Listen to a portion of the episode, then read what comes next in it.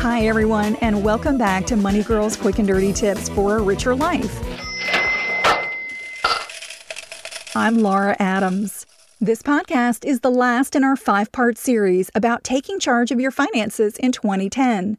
Each episode in the series has been about a pillar of personal finance, setting goals, saving, investing, and being properly insured. Today's show is about how to legally cut your tax bill.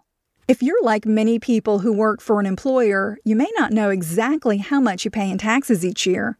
Of course, you know that taxes are deducted from your paychecks and that you may be eligible for a refund at tax time. But do you realize that taxes are probably your largest expense? Because they take such a huge bite out of your income, it's smart to reduce them in every way possible. Now, I'm not suggesting that you do anything illegal to avoid paying taxes, but even the IRS encourages people not to pay more in taxes than the law requires. So, how do you actually reduce taxes without skirting the law? Here are the five best ways. Strategy number one adjust your withholding. Many people have too much federal tax withheld from their paychecks. You're in that boat if you receive a large tax refund each year. I know it seems counterintuitive, but receiving a tax refund never helps your finances. Consider this when you file a tax return, you're really just settling up with the government. If you didn't pay enough during the year through payroll deductions to cover your tax bill, then you have to pay the difference on tax day. Or if you overpaid your tax bill, you get a tax refund for the excess. So, receiving a tax refund is simply an indication that you handed over way too much money to the government. Instead, you should have received that money and put it to work earning a nice return in a retirement or savings account. Receiving a higher paycheck now rather than getting a tax refund in the future doesn't actually lower your tax bill, but it does give you an instant pay raise so you can control more of your hard earned money.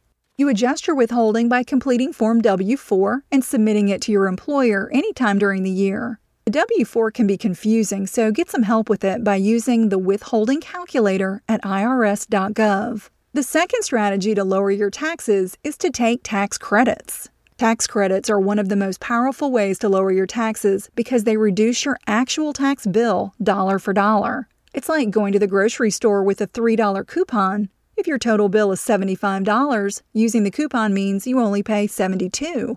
Well, tax credits slash the amount of tax you owe in the same way. Be sure to go to the blog at moneygirl.quickanddirtytips.com where you'll find links to 10 tax credits as well as each of the tax forms that I mention in the show. Strategy number three is to take tax deductions. A tax deduction is an amount that the IRS allows you to subtract from your taxable income, such as charitable contributions, student loan interest, and certain IRA contributions. When you reduce your taxable income, you also lower your tax liability. For example, if your taxable income is $40,000 but you're eligible to claim $10,000 in allowable deductions, then you only have to pay taxes on $30,000. The best way to see every allowable deduction is to review Schedule A of Form 1040 because that's where you claim itemized deductions. There's also an instruction sheet for Schedule A which gives you details about each of the deductions. Strategy 4 Contribute to tax deferred retirement accounts. Retirement accounts like traditional IRAs, workplace 401ks, and Keoghs, which are for the self employed, are great ways to lower your tax bill. That's because you don't pay tax on the money you contribute to them until you withdraw it in the future. That doesn't eliminate the tax, but you defer it for many years. And strategy 5 is to use health spending accounts.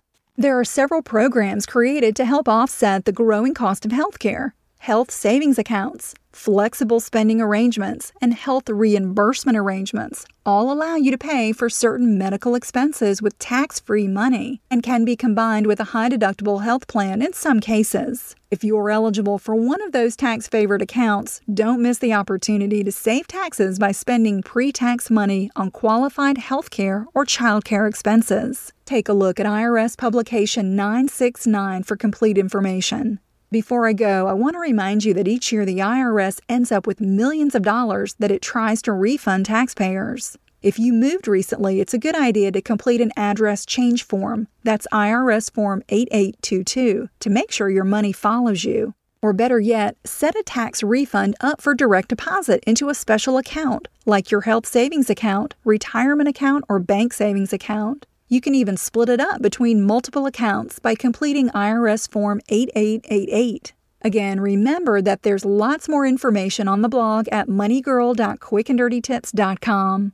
And thanks to everyone who's downloaded my newest audiobook, Money Girl's 10 Steps to a Debt Free Life. Get your copy today at audible.com, amazon.com, or in the iTunes Store. It's a great way to support the podcast and to get on the road to a better financial future. You can always send your email comments or questions to me at money at quickanddirtytips.com. I'm glad you're listening. Cha-ching! That's all for now, courtesy of Money Girl, your guide to a richer life.